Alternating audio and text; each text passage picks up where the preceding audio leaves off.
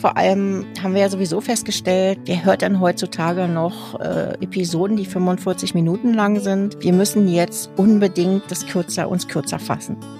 Naja, wir haben ja auch keine Zeit.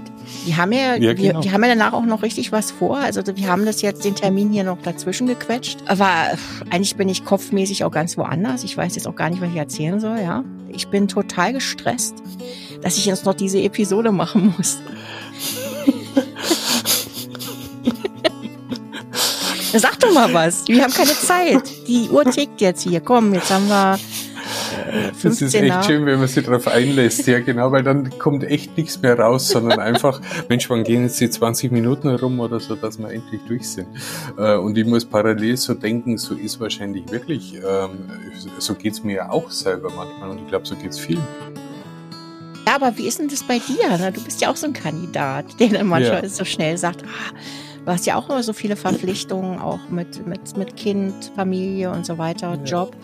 Ähm, ja, du neigst ja auch immer dazu, wenn es darum geht, dir selber Zeit zu nehmen für dich, zu sagen, ich habe keine Zeit. Ich bin da der Vollkandidat oh. und äh, ja. aber das kriegen wir in die restlichen äh, sechs bis acht Minuten, denke ich, hundertprozentig nicht unter. Acht aber Minuten. da gibt schon acht Minuten, okay. äh, das ist äh, ja. Hast aber Glück das, jetzt. Ja, ah, total. Gott sei Dank habe ich keine Zeit. Wir haben keine, wir haben keine Zeit, drüber zu sprechen. Ah, super.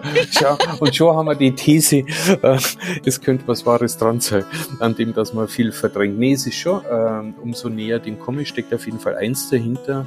Manchmal fehlt mir wirklich der Mut, es so zu leben, wie ich es wirklich möchte. Und so, wenn ich irgendwo mir für irgendwas Zeit nehme, also da bin ich letztens erst drauf gekommen, dann hat es manchmal mache ich es dann lieber nicht, weil, weil ich weiß, ich komme aus meiner eigenen Grundstruktur nur ganz schwer raus. Und das mhm. heißt, dann mache ich was, das erinnert mich an, an Dinge, wo mir wertvoll sind.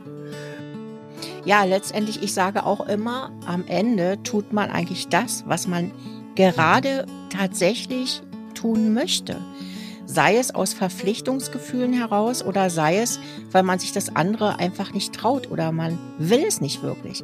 Und dann hat man oft so eine, so eine Vision von sich, ach, wie es doch sein könnte, mhm, aber es ist nicht Realität, weil dann würde ich das auch tun.